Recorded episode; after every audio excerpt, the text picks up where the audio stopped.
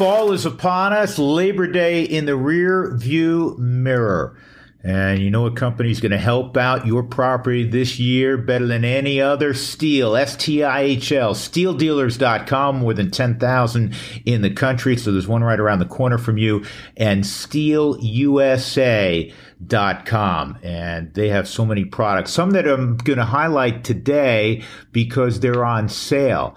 How about, um, $30 off right now for the garden pruner, the GTA 26. It's a great tool for any platform and uh, it is on sale right now. Also, the BGA 57 battery powered blower that'll clean up anything. You need a pressure washer? They got sales going on pressure washers right now as well. And uh, if gas is your thing, free chainsaw case, chain, and hat after purchase of an MS261 or an MS271. Chainsaws galore. Got to check it out. Again, go to stihlusa.com to see all of the wonderful products and the wonderful deals to get you rolling this autumn. STIHL, stihlusa.com. This week on the Drew Goodman podcast, the CU Buffs shock the world. How about this? Prime time. Deion wins his first one. Rockies pitching coach Darryl Scott on an edict for all Rockies pitchers. We've said it for years. It's it's attitude over altitude. You have to embrace the challenge of, of what you're getting into. Subscribe to the Drew Goodman podcast wherever you find podcasts and tell all your buddies while you're watching the Buffs game on Saturday. This is the Drew Goodman podcast. For real? Shedeur Sanders from my HBCU? The one that played at Jackson last year? The one that you asked me why would I give him the starting job? But like that, that no, not you. I got receipts. I know who they are. That, of course, was Deion Sanders' prime time in the aftermath of Colorado shocking TCU down in Fort Worth 45 42. Taking receipts. Welcome in, everybody, to show number 218. And wow, wow, wow. You know where we're going to start? We know where, you know where we're going to go. That term shocking the world is used so frequently and misused, quite frankly, in the world of sports when a team wins and maybe a few people said they weren't going to win. And it's like, we shocked the world. We shocked the world. Uh, maybe Muhammad Ali shocked the world when he knocked out Sonny Liston in the early 60s. Uh, I'm trying to think of the, the next time somebody really shocked the world. I'm sure there are other instances. This one on Saturday in Fort Worth, Texas may apply. So many conversations on the lead up to Colorado and what it would look like against TCU. What it would look like. Could they compete? How much better would they be?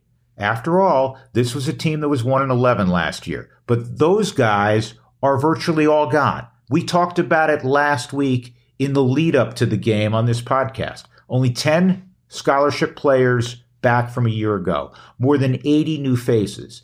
And I said, like many others, and, and this was not being disrespectful, it was being curious on how they would all gel in a limited amount of time. You're talking about a new group of players. You're talking about guys that have never played together, coaches who are still learning each other. You're talking about new systems offensively and defensively, even for Shedeur, because this system that he's playing in is Sean Lewis's, who is the head coach at Kent State. New terminology, so many things. Everything's new. Everything. The, other than the uh, what is it? The nine kids from Jackson State. Nobody had ever played for Deion Sanders before. This was truly remarkable. I said going into the game last week, again on this podcast, that I'm more intrigued by this game than any Colorado football game I can remember in forever. And maybe as intrigued as I am in, in any football game I've watched in a long time. And you guys know how much I love football. It was amazing. It really was. They were so fast. They were so well coached and flawless for the most part in their execution. I mean, for the game, they only made six penalties. It, it just blew you away. And very early on, very early on, I turned to a buddy I was watching it with, and I said, they can win this game. It's not just, hey, they're competing. That was, that was pretty clear after a couple of series. Okay, they're going to compete with TCU. And this isn't going to be a 20 point game. That was out the window. Now you're going, they can win. And ultimately, in the 45 42 aftermath, uh, in all the conversations we've all had with our circle of friends, uh, mine, I'm sure, were, were exactly like yours. Forget three wins. Forget even the thought that so many good Buffs fans were saying, man, if they could get to 500 this year, wow, that would be unbelievable. And I, and I and I would have been right in line with that. That that would have been one hell of a year. Probably still is, okay? But you're looking at it now after what you watched a 45-42 win against the team that was in the national championship game a year ago. And I know they got dismantled by Georgia. I understand that. And I know they lost some players, but they also reloaded. Sonny Dykes has a couple transfers from Alabama. They had eight guys back who were starters a year ago on defense. Uh, the secondary was supposed to be the strength uh, of that team. The quarterback, Chandler Morris, was originally the starter before he got hurt. He started against Colorado last year. Um, then Max Duggan came in, had a Heisman Trophy caliber year. Chandler Morris, really good football player. That team's going to score a lot of points this year. That team's going to win a lot of games this year. That team, in my mind, just watching how they run around, that team's a top 25 team. But again, now you look at Colorado and you're saying, how many? They're going to start 3 and 0. I mean, I'd be shocked if they didn't. And then every team they line up against in the Pac 12, who, by the way, is off to a great start in their final season. No Pac 12 team lost. Do you know that? Every team in the Pac 12 won. Crazy. Um, you know, SC, we know SC's really good. We know Oregon's really good. So th- that schedule is going to be difficult, but your sights are different. Your expectations are different after one game. So yeah, they did shock the world. They absolutely shocked the world. I want to begin uh, individually with Shedeur Sanders. Deion was unabashed. He's, he's always unabashed, right? In stating that we have our quarterback. Two's our quarterback. And there's a lot of pressure when two your quarterback that you're bringing in and saying, yeah, he's got to earn it, but he's our guy, is your son. We saw how difficult that was when Cody Hawkins was the quarterback for the University of Colorado and his dad was a head coach. And Hawkins was a was a, a you know terrific athlete, could move around, you know, tough kid. I always had great respect for him and I felt terrible for him oftentimes too because you know he took so much abuse, uh, you know, off the field. And so there's a lot on his shoulders talking about Shedeur. And he came out, and I had seen the highlights of him at Jackson State, and I know he played really well at Jackson State. He's a terrific player.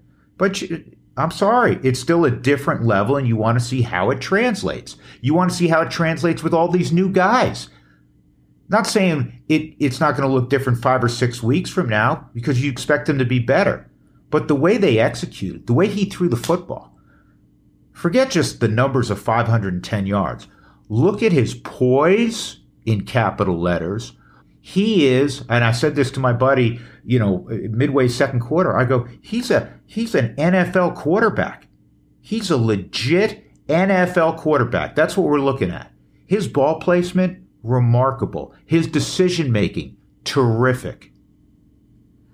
The most important thing to me for, for an NFL caliber quarterback is the ability to throw the ball on time accurately. Open in the NFL and open opening college football often are different things. There's a tiny, tiny window to deliver the football to in a, in a, in a small space to hit your uh, receiver in the NFL. That's what I saw from him. That's what I guarantee you, you saw from him on Saturday. This kid's phenomenal. This kid's great. And then the plethora of targets, four different receivers over 100 yards. You know, the little running back from Derby, Kansas, who, who uh, was going to go to Notre Dame and turned around and he just outruns everybody. Kid, he, what a sweet looking kid. He looks like he's 14 years old and running up and down the field. Um, Shedeur was was over the top impressive. And now we go to Travis Hunter. I want to talk about Travis Hunter for a while. Travis Hunter was the number one recruit in the country. He surprised everyone when he went to play for someone he knew very well in Coach Prime at Jackson State. And Colorado said he's going to play both ways coming in. What I thought that would mean is that he would play cornerback basically 100% of the time, and there would be some packages Sean Lewis would have for him in offense. So he would play some snaps on offense, and maybe they'd run a rocket screen to him. Maybe they'd try to, uh, you know, throw the ball deep to him on a couple of occasions, take take some shots down the field. I didn't think that he literally, when they're on offense, he's in every package. And when they're on defense, he's in every package. He played in excess of 120 snaps. Never heard of that. Never heard of that. You go to like little league football, and, and the and the you know really talented kids play both ways. Well, it's still they're not playing anywhere close to 120 snaps. Even the high schools where kids will play on occasion both ways, you don't see that as much, especially at the big school level, a 5A level in, in the state of Colorado. You're not going to see many kids playing both ways it's not going to be full time. And it got me thinking about how we look at what people can do physically. Just got done with a book by David Goggins called "Can't Hurt Me." It was a New York Times bestseller. You're probably aware of it. David Goggins was a you know a, a decorated Navy SEAL, also an Army Ranger, also part of Delta Force, and an ultra marathoner. Uh, does you know, triathlons and, and the, the triple triathlon. And I remember when I first, I'll take you back. I, I remember when I first saw on ABC Wide World of Sports the, the Ironman in Hawaii with the, the woman who was crawling to the finish line. And you learned about this event where you swam two and a half miles in the ocean uh, uh, in Kona. And then you, and I've been there when they were training for it a week before the race. I've been there a couple of times, and on that on that road where they bike 112 miles and then run a, a marathon immediately after, right? It's there, there's no shade, and it's hot as can be, and it's the pavement, and you and you you're watching this. This was many years ago, and you're going, who in the world could do that physically? And as we've learned, there's no limit to what people can do physically. And I think it, it, it sometimes holds us back. Look at baseball and how we have celebrated Shohei Ohtani. And I know he just tore his UCL and he's just hitting right now for the Angels, and he's going to have to have another Tommy John in all likelihood, and we won't see him pitch again until 2025. People said, well, you can't be elite at both. Shohei Ohtani showed us that you can be, and he will be again. I believe that. He will be again why do we always limit? Where is it written when, when you see people do things like three of those Ironmans in a row? People do things all the time. They say, man, I cannot believe physically you can do that. So why, why can't you train and play on both sides of the ball like Travis Hunter? And, and I know people say, well, it's not sustainable. He's going to get hurt. Guess what? It does raise the risk factor of getting hurt simply because you're on the field competing for more snaps than if you just played one way. That's, you know, simple arithmetic. It's a violent sport. It's a dangerous sport. Athletes always get hurt in every sport. I'll go back to baseball for a moment. I think it's limiting when when we say, "Oh, we got to pull that pitcher out. He's at 100 pitches." when you go back and a couple generations ago, we didn't even have pitch counts. And guys made 40 starts in a year. You weren't going to go get Bob Gibson or Steve Carlton or, or Tom Seaver in the sixth inning. Say, hey, job well done. You went six. But that's where we are now. And we're always doing it to protect arms. Well, guys throw harder than ever before, and we have more Tommy John surgeries. You know what I'd do? I would, I honestly, I would think about no, I'd rather have, if a guy's still pitching well and still effective, and it's 110 pitches, so be it. Because they're probably eventually going to get hurt anyhow. That's a shame of it with pitching what are you saving by only throwing them 95 to 100 pitches and then crossing your fingers when you bring somebody else in who may not be as talented or as dominant as the guy you took out? The, the whole point of this is we sometimes fall in the trap of saying, well, human beings can't do this. We have to limit the load. And this kid, Travis Hunter, was the best corner on the field they threw the, they only completed I think one pass on him all day, and then offensively he was a freak show. And and and it, his numbers could have been bloated even more had he been able to hold on to that deep ball uh, in the first half on the dive in the end zone. Phenomenal, phenomenal. And I don't think Deion will back off. Deion knows better than anyone what it's like to play both ways. Deion knows better than anyone what it's like to to play an NFL game and a Major League Baseball game in the same damn day. He understands. He gets it. He is not limiting himself or what he thinks somebody's capable of because most people believe, oh, it can't be done. That kid's special. That kid's different. And I guess the ultimate, as we talk about Colorado and what they accomplished, the ultimate hats off to Deion. He's going to do it his way. And as he said, he's going to take receipts. And he's a chip on the shoulder guy.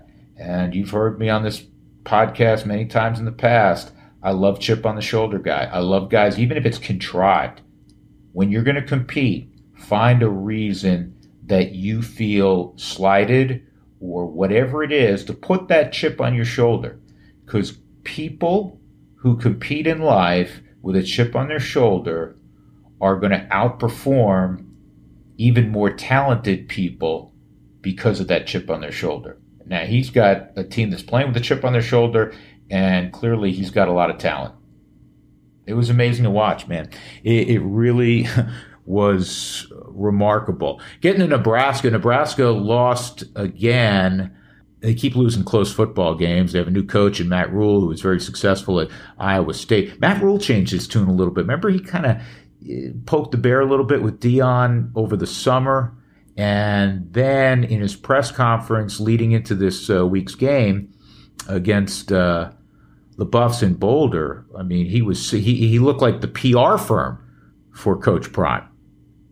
So uh, you know he's he's changed his tune quite a bit. I, I just based on what we saw, I, I think Nebraska is really good defensively. I think they'll be better defensively than TCU was, but I, I just that place is going to be in a frenzy I just don't think Nebraska is going to be able to score enough to keep pace uh, with Colorado. And that takes us to, to game three. I mean, you got to play these games out, but game three is in Boulder against Colorado State. And I hate to say this because you know, you know, I root for both schools, and I, I've told you this before. Also, I got my start up in Fort Collins, calling football and basketball in the late '80s. Leon Fuller was initially there, and then Earle Bruce took over and started turning that program around. Did a lot of games when Sonny Lubick was up there, and they were a top 25 team. And I'm a big Jay Norvell fan. I think Jay Norvell is a heck of a coach. Did did a number of his games when he was at Nevada. That was a disappointing start. That loss at, at home to Washington State. I didn't see a much better offensive line. I didn't see a team that looked appreciably faster than a year ago. They gave up 50. And some people say, well, here's a silver lining. They finally scored 20 plus points because they didn't all of last year. Well, they had a kickoff return for a touchdown. I mean, that counts, but that's not part of the offense. And it was probably a garbage touchdown in there in the fourth quarter. So the air raid offense has not had a lot of raid in it if you will. It was disappointing. It was disappointing. And I, and I feel for Rams fans because they came out, there was close to 32,000 at Canvas Stadium, and it was more of what they saw last year. And I, I just don't see there's going to be a talent mismatch when they when they play in Boulder. That's just being honest.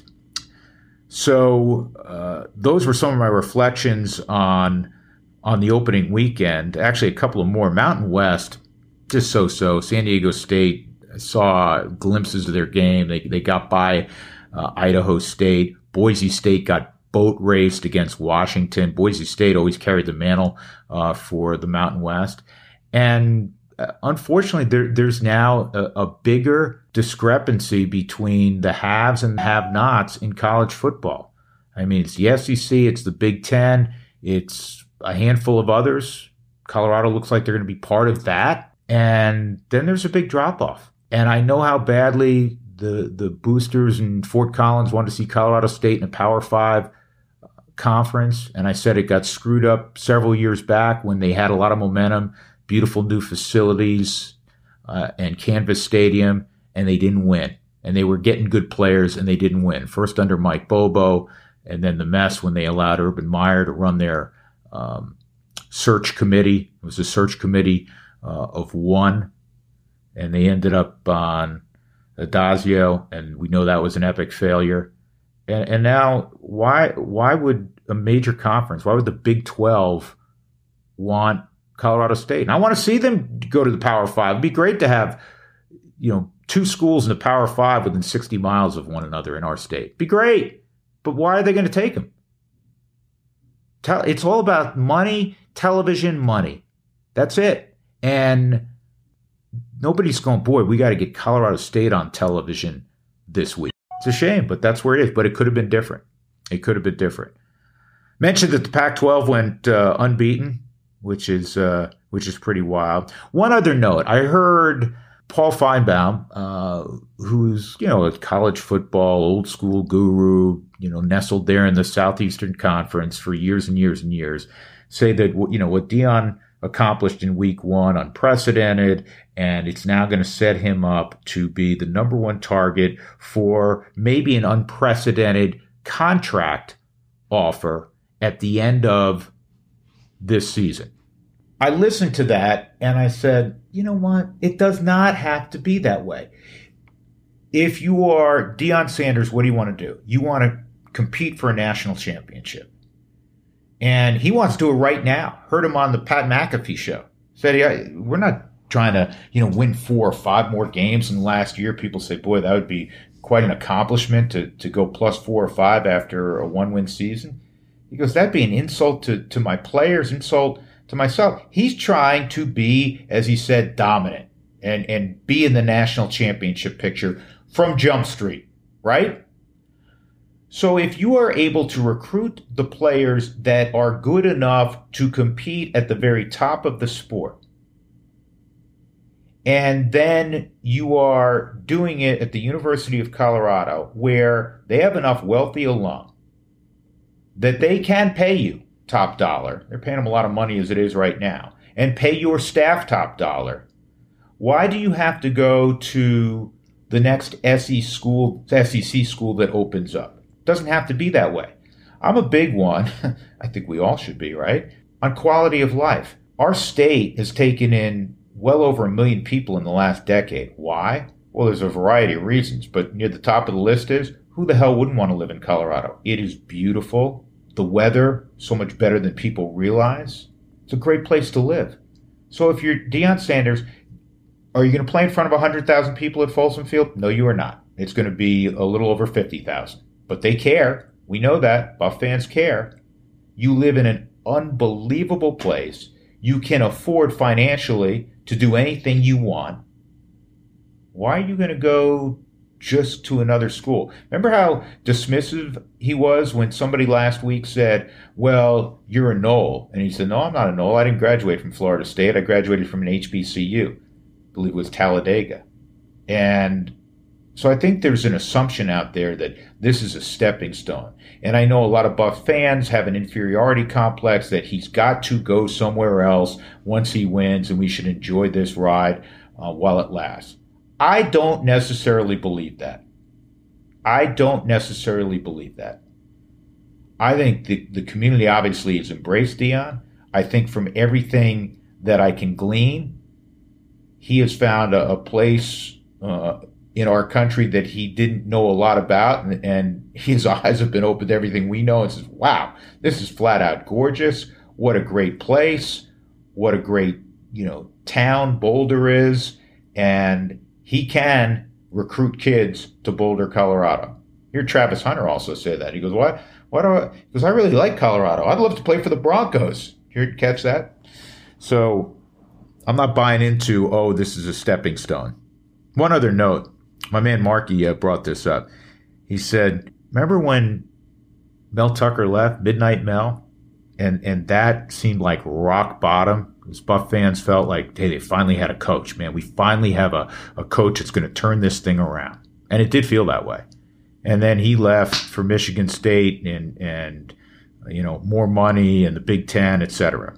Well, if that doesn't happen, and they've just been okay, by the way, in East Lansing, if that doesn't happen, maybe we are never at the point that Rick George rolled the dice and did one of the great recruiting uh, pitches of all time and and his persistence to bring Deion to Boulder, maybe uh, we're not where we are right now in early September. So again, big hats off to uh, to Deion, and truly, they did shock the world. They shocked the college football world. They shocked uh, all of us in that you didn't know what it would look like. You felt like, okay, sounds like they got better talent, but how long will it take for them to play together? And they were they were really good in week one and they know they have things to clean up because they gave up 42 points on defense. But um, it is it is exciting times again uh, in Boulder, and that is going to be one wild place on Saturday morning uh, when the Big Red show up to take on uh, on Colorado. Hey, switching gears over to baseball very quickly uh, to recap the week for the Rockies. Uh, we're down in Arizona as we tape this. Rockies uh, playing the Diamondbacks, then it's off to uh, San Francisco. Kids continue to play well. Uh, Nolan Jones had a good uh, homestand, swung the bat well in particular against Toronto. A couple of steals in one game. He's got 10 plus bags now, in addition to that big arm in the outfield, and he's hit. Uh, you know, mid-teens and home runs. He continues to do his thing. You catch Brenton Doyle threw a ball 105.6 miles an hour from the outfield the other day? The hardest throw ever captured uh, in the Statcast era. That's amazing. Amazing. Got to hit more. We know that. Um, Tovar, 30 plus doubles now, leading all major league rookies. Uh, he has not hit the fatigue um, button in terms of, well, it's his first time at the major league level playing this number of games. He, just keeps showing up with great energy uh, every day. And it looks like Hunter Goodman, I know it's only eight games in, uh, he's driven in, you know, I think it was seven runs in his first seven games, something like that. It looks like this kid's going to hit. He's going to hit. So again, some of the pieces for the future, long way to go. Keep in mind that the Rockies 25th in home runs in baseball. They're 30th in on base percentage. Their OPS is the second worst ever for the Rockies organization. They have to make significant strides forward, but they realize that and they're doing it now the right way, playing these young guys, getting them repetitions and getting them repetitions against, because of the schedule, really good teams. And um, it's a process. And I think if you're a hardcore Rockies fan, you go, okay, I like this. And I can get behind watching Jones play and Doyle get better and Doyle do his things in center field, which, you know, I think uh, for people who've watched the Rockies, unprecedented. He's going to be the best center fielder the Rockies have ever had, uh, certainly defensively. And uh, so th- there are good things happening. Um, and it has to continue, and there's got to be more guys to come up, and, and it's going to take uh, it's going to take a couple years. But um, I like what they're doing right now. And that leads me into my interview of the week. I sat down with him uh, on the last road trip, Darryl Scott, who's got a tough gig, man. He's the pitching coach for the Rockies, and he is really well thought of, has always been well thought of inside the organization.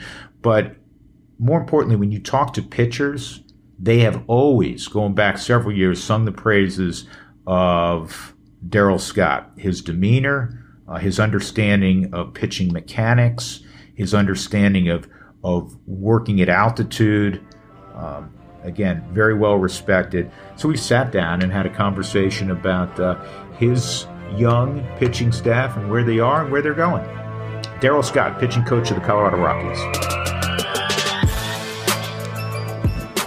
Is there any consolation that you have the toughest job in Major League Baseball, but you are one of 30?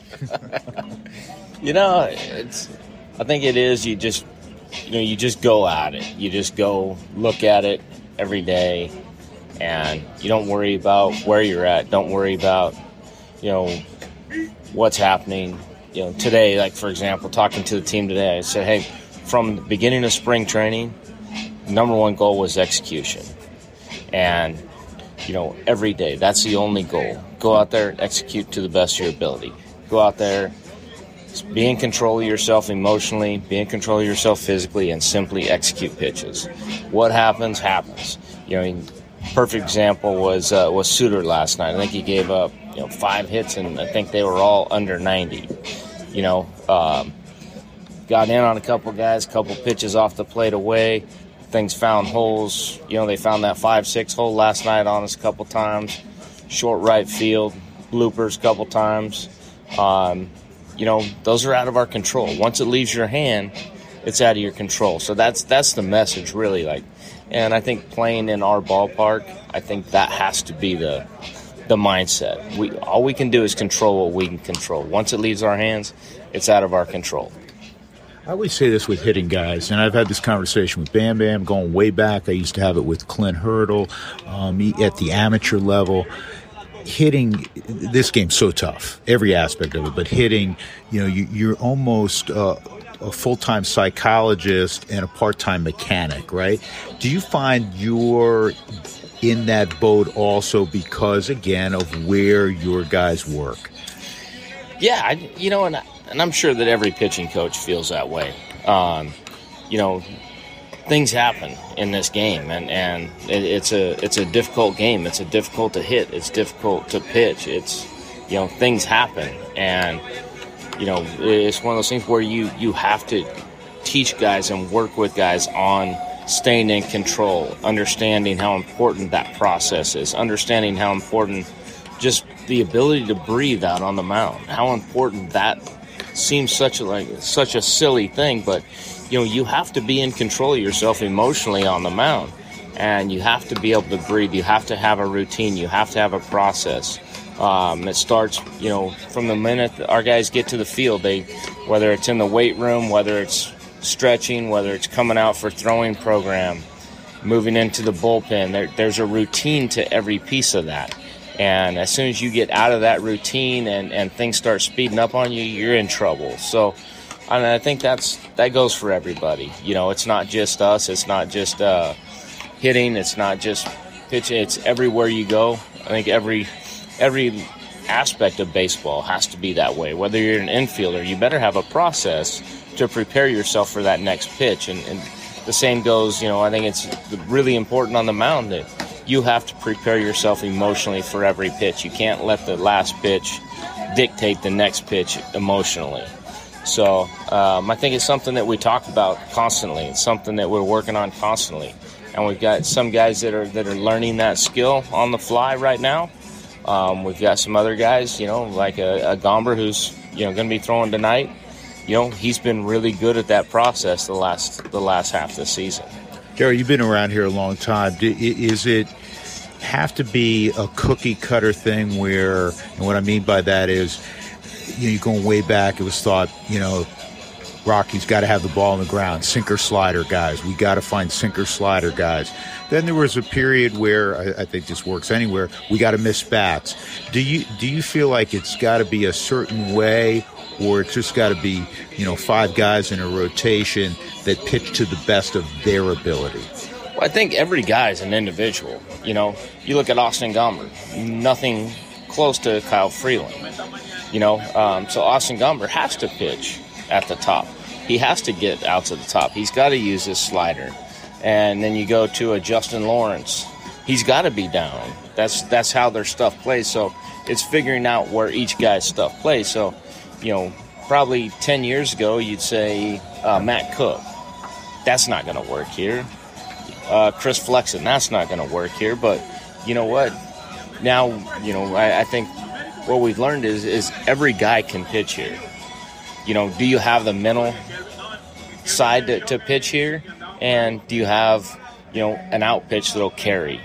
And I think that's where the the important thing is is with with Cookie and Flex. There's that there's that cutter that that plays for them. They they both have pitched at the top throughout their careers, and and they're going to continue to pitch at the top. Um, you know, but then you you move over to you know Freeland. He sinks the ball more, kind of like you know Marquez will, will sink the ball more. Those guys are going to pitch at the bottom more, and then they're gonna they're gonna visit the top. Um, so I think it, it, all depends on the guy. You know, um, you know, just figuring out his best attack plan and wherever that's at. You know, some guys have a little different attack plan at home than they do on the road, and you know that's a that's a process. You know, so making sure that you know we figure out what their that best attack plan is. Is that something that you try to build upon? The, again, going back to the altitude thing, that it takes a certain toughness to pitch in, in Colorado and then take it on the road, and maybe you have to make some adjustments in release point and use that almost as a rallying thing, as a bond that we are unique, we are special, and not everyone can do it like we have to be able to do it here. Absolutely, that's the message. Is it? You know, we we've said it for years. It's it's attitude over altitude and I, I really believe that that's true. And you know, we've seen you've been here a long time as well. You've seen the guys that we thought were going to be good here that just weren't able to do it. They just mentally had trouble with it. You know, you know your your batting average on ball and play is going to go up.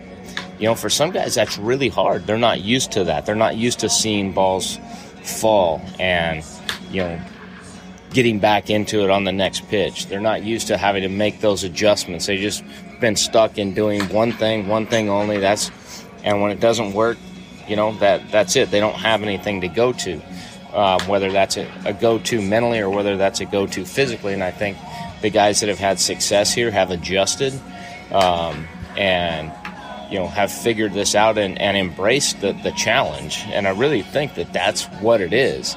Is you have to embrace the challenge of, of what you're getting into, understanding that you're going to have to do different things at altitude from a preparation standpoint, as much physically, really, to prepare yourself to pitch every day as, as anything else. And then when you go on the road, you're going to have to make some adjustments.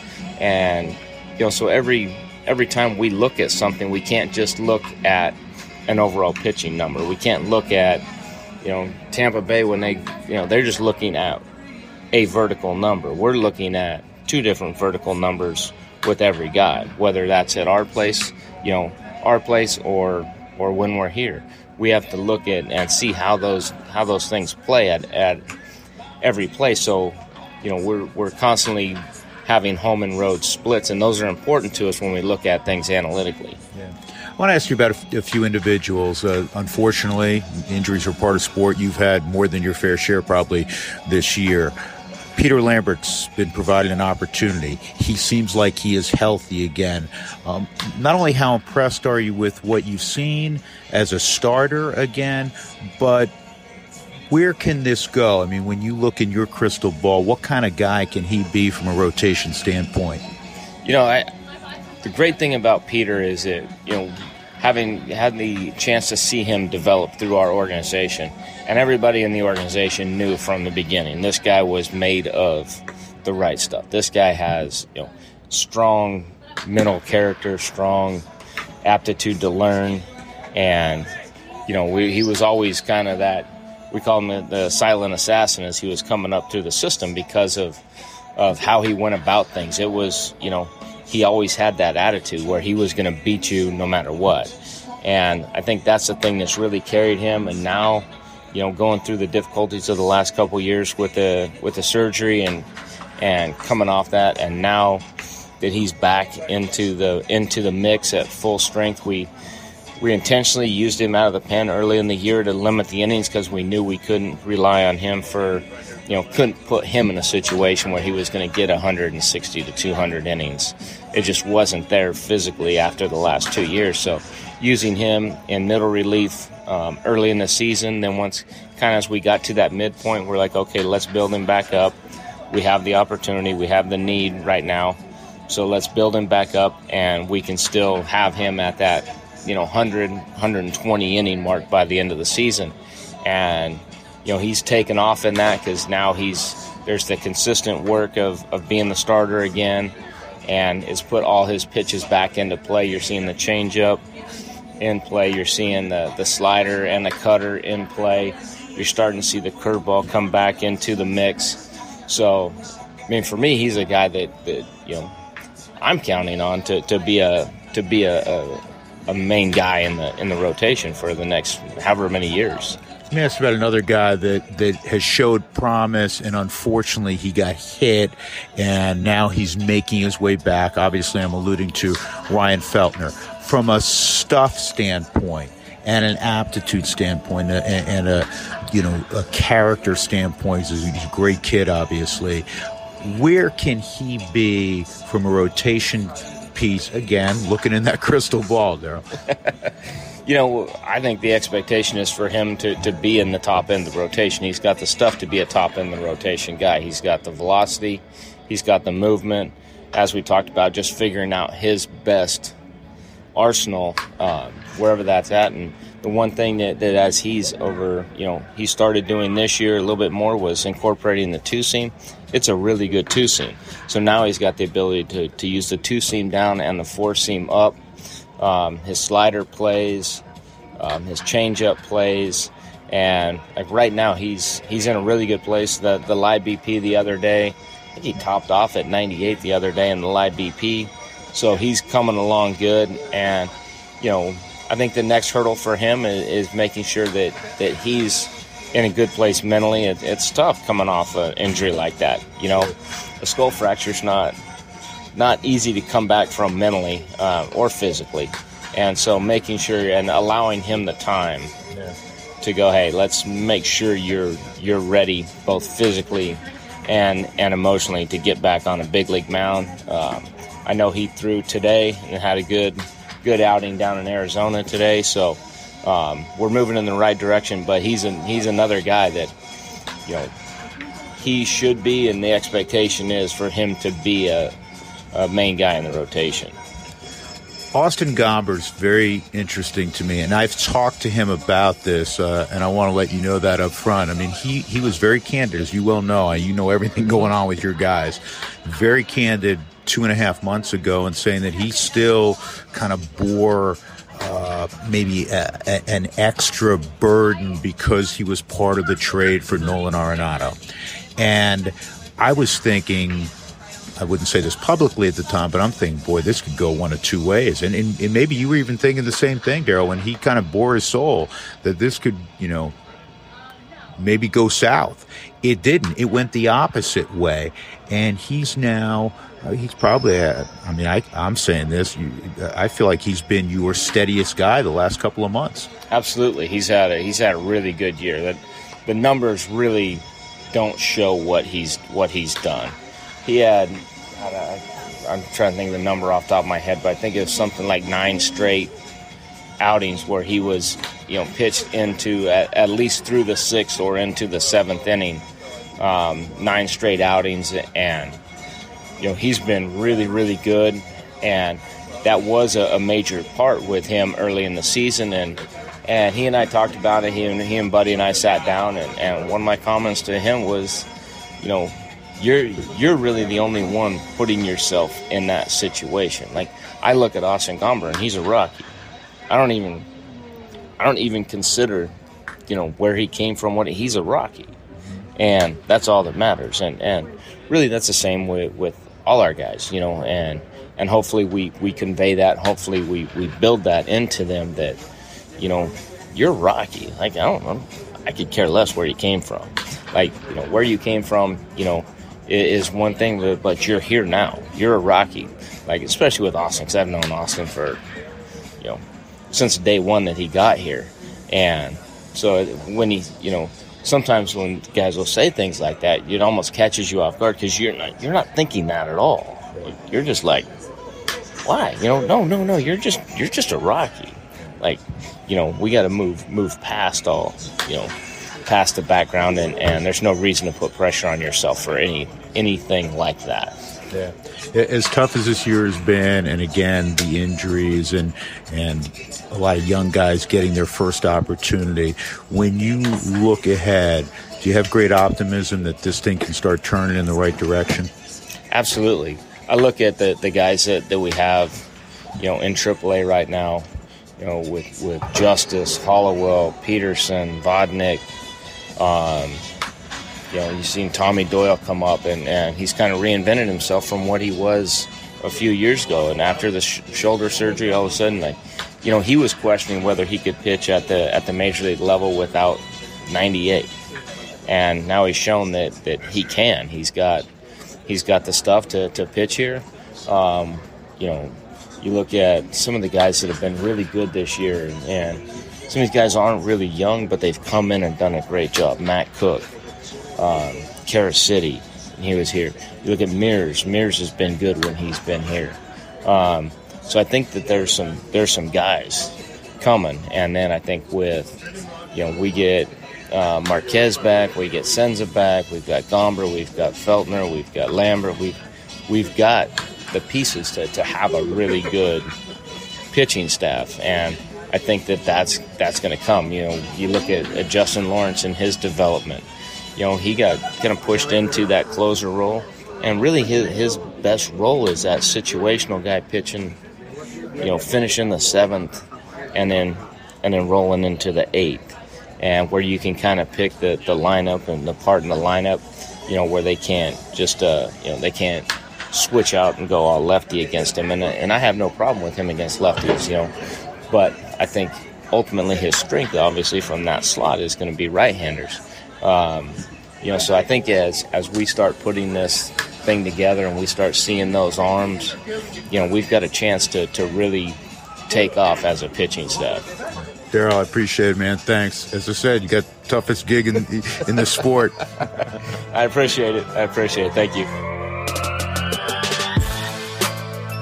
You know, and going forward, as you formulate a rotation for the Rockies, Peter Lambert, he's pitched to a mid three earned run average since being put into the starting rotation. Solid.